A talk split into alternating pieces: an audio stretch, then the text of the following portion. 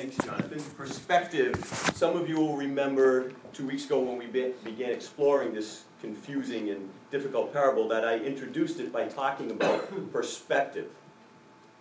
So these two trees, in fact, are exactly the same size, but these converging lines create a perspective that makes it difficult for us to see that reality.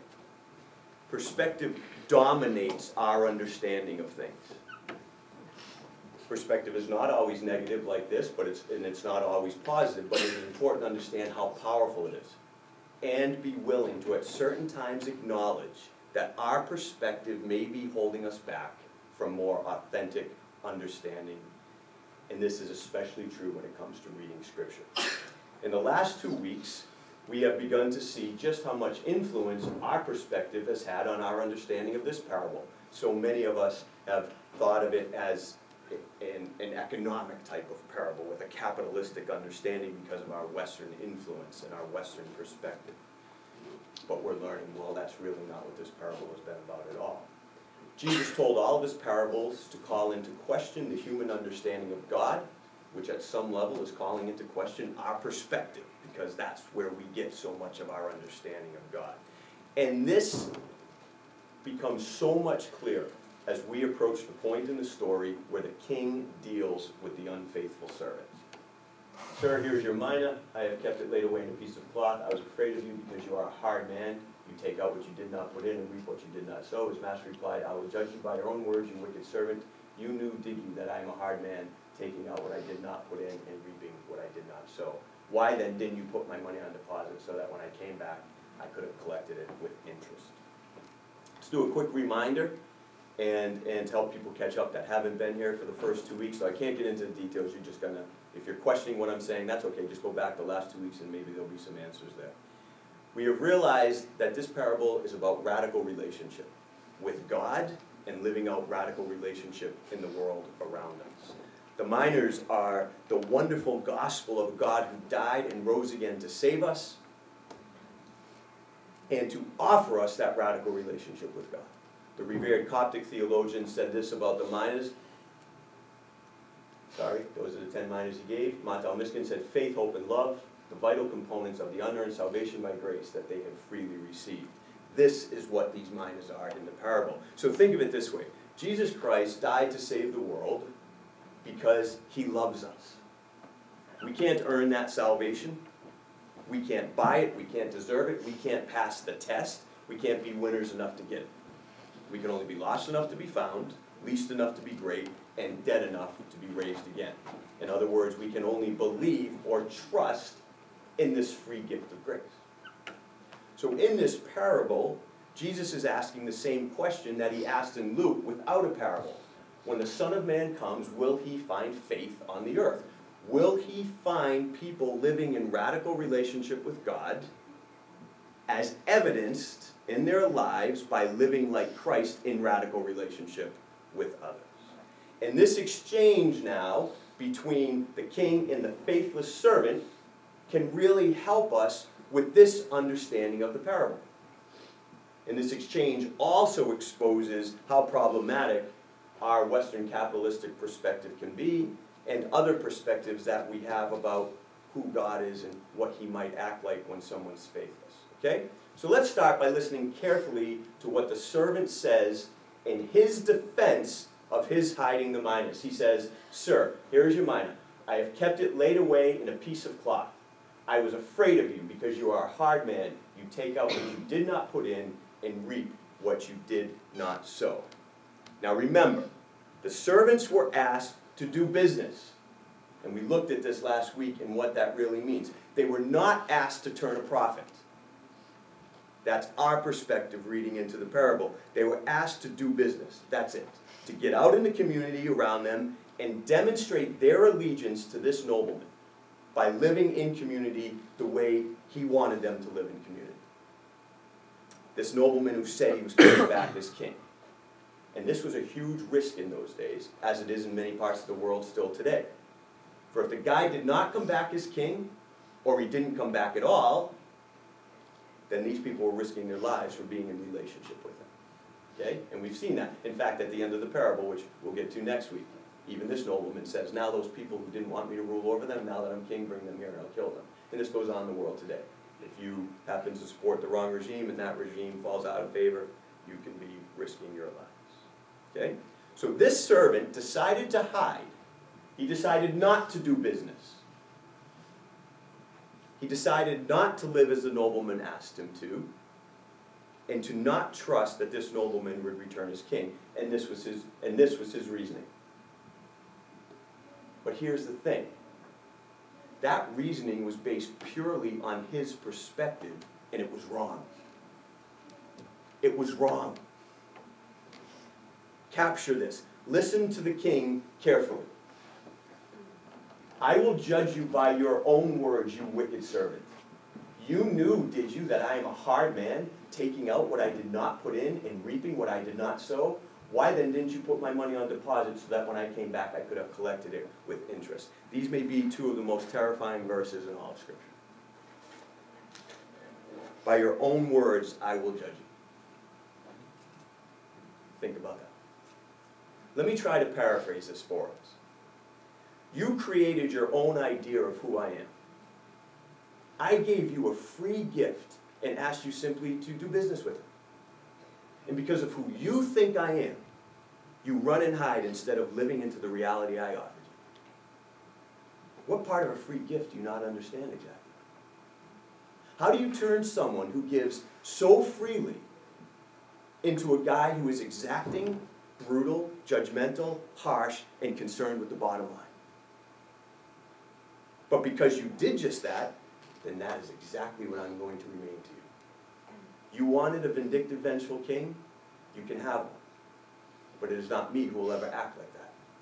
It is simply your own self-imagined, twisted view of my nature that you can suffer. And I didn't pull this paraphrase out of midair. King David understood this very phenomenon thousands and thousands of years ago. We heard it in our song this morning. To the faithful, you show yourself faithful. To the blameless, you show yourself blameless. To the pure, you show yourself pure. But to the crooked, you show yourself twisted. This is very powerful, powerful stuff. No wonder this parable has been turned into nothing but a simple parable about economics and making sure you use the gifts God gives you. Nice job using your gifts, though. I love that poem this morning. Here's Bailey giving us further insight when he writes on this. The psalmist understands that the community's attitudes and ethical behavior influence God's revelation of himself to it. The parable places the blame solely on the servant. The servant's unfaithfulness, which can be read as lack of faith in God, who, in who God really is, produces a twisted vision of the master. Both texts affirm that the way we live influences how we see God. So, let's remember why Jesus was telling this parable in the first place. While they were listening to this, he went on to tell them the parable because he was near Jerusalem and the people thought that the kingdom of God was going to appear at once. This is the reason Jesus is telling the, this parable. The disciples were all worked up about the coming kingdom. They thought it was about to happen. And they thought it was going to be all about human looking justice and human looking power. They thought it was going to be about God slaying his enemies, not killing them. I mean, slaying his enemies, punishing the wicked, rewarding the chosen few, etc., etc., etc. They were on the way to Jerusalem where they were celebrating Passover, which was a remembrance ultimately of the very first revolution that the Israelites had when Egypt was overthrown. And they were convinced, remember, they thought this Messiah was going to do things the human way and destroy Rome and free them. And so Jesus tells this parable. And in this parable, and in other words he said, at this very time as you read through the gospel, Jesus says, well, actually, no, that's not what I'm all about. I'm about dying for the world.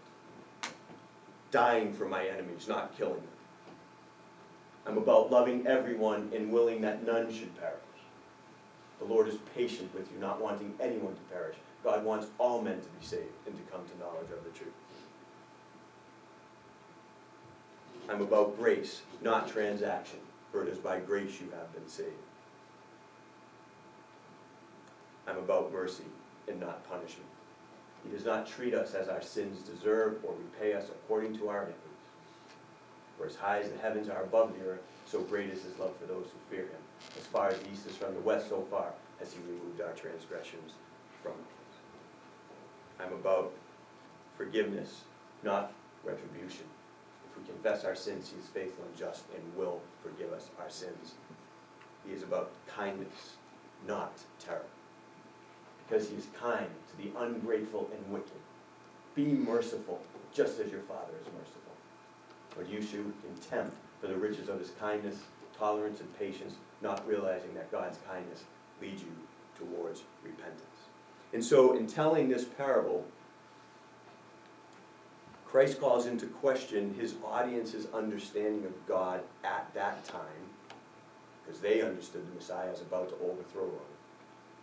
And he calls into human understanding of God at all times. You see, mankind has always had this as difficulty with this understanding of God. Always. We are much more prone to understand God because of our own perspective as a God who is much more interested in some form of legalism or what I call transactionalism. If you do the right thing, God rewards you. If you do the wrong thing, God punishes you. Because that God is easier to understand because he's like us. He's like us. This God who espouses grace and love and forgiveness and mercy and demonstrates it in a real way by dying for us, he does not. He doesn't fit in with our sense of the way the universe should be. Which is why I suggested earlier that these two verses may be the most terrifying in all of Scripture. We are so insistent on a God who is going to ultimately act like us and not like this that we may just get to face such a God. And if we do, we might all be out of luck. You see, because if this is God, then grace is the only boat going to heaven.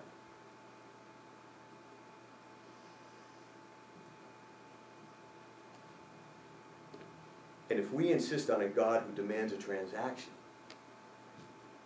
or a form of human justice or our own goodness, because we can understand those things, then it's going to be like standing on pier number two waiting for that boat to come in, but it's never going to come in. And only people standing on pier number one who are waiting for grace and mercy and forgiveness. I gotta get a boat.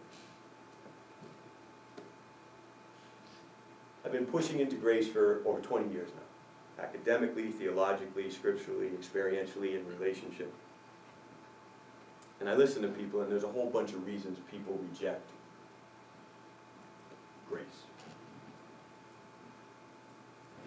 Even Christians. There's a lot of Christians that reject grace. Just listen carefully. And what happens, people reject grace or they modify it. And in the process, they reject or modify the God that Jesus revealed.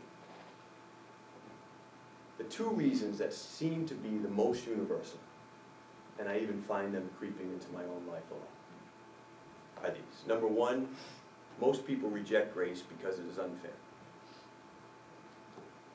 You see, the only people in heaven are unjust people who have accepted God's forgiveness for free. But we humans need to know that there is a rationale for people to be in heaven whether it's passing a knowledge test, doing the right things, giving the right amount of money, being in the right church, et cetera, et cetera, et cetera. We need to know it's fair.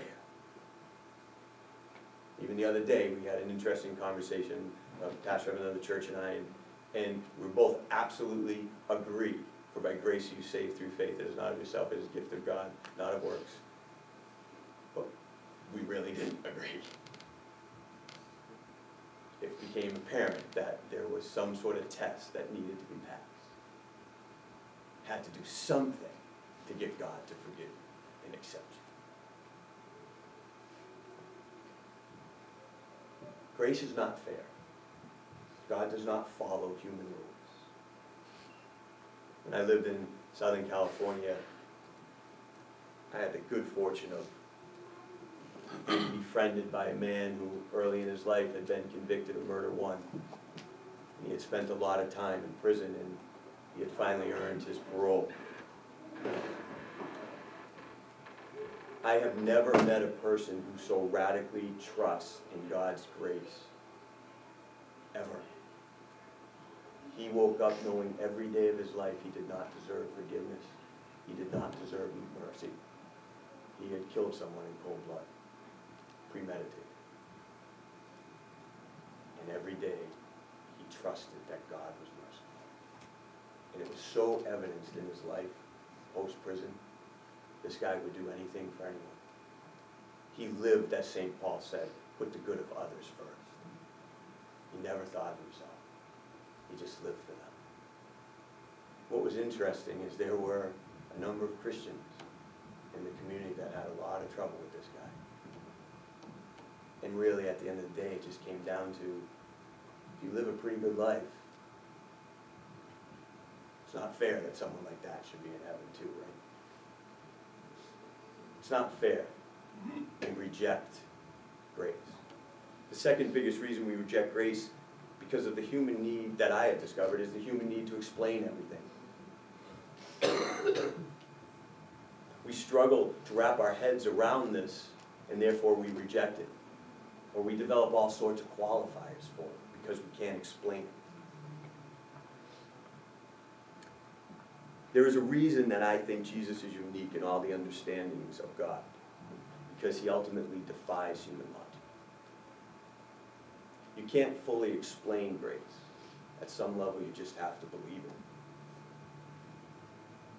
That's my personal story, as I've come to have a, what I believe is a concrete faith in Jesus as God, is simply because I can't wrap my head around it all the other understandings of God that I have been presented with in my life and explored in my life, including many ideas of the Christian God, I can wrap my head around. And I'm not convinced I want to worship someone as creator and God that I can wrap my head around. I'd like him to be a bit bigger than me. I can't wrap my head around that. Great. I think this is either the imaginings of a man as mad as a hatter, or this is the fall on your face and worship in fear and trembling reality of a divine outcome.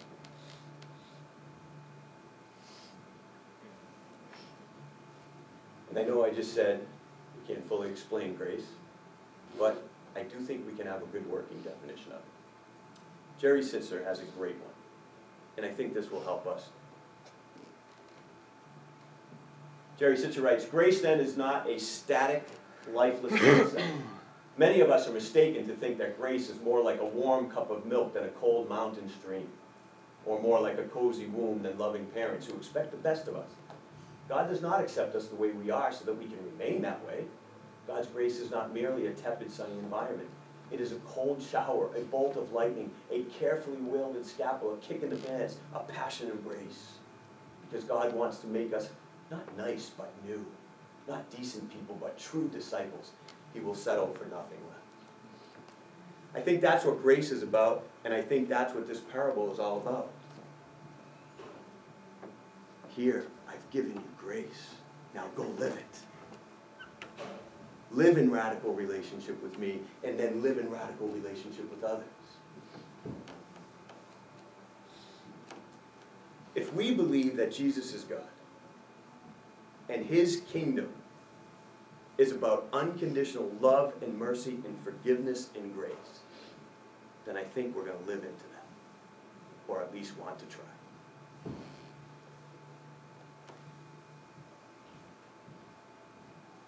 We will be faithful to that.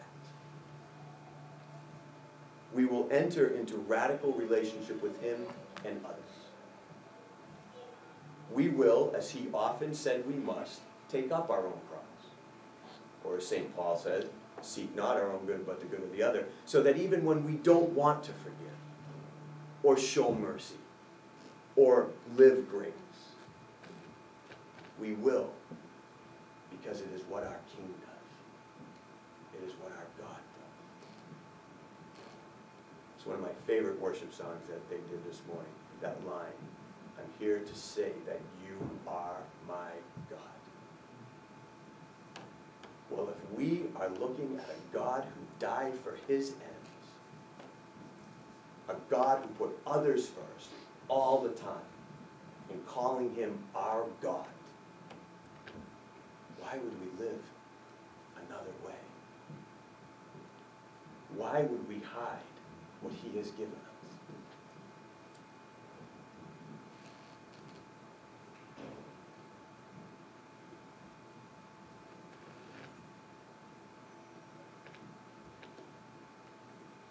Maybe it's because, like this servant who was not faithful, we still insist that God is more like us.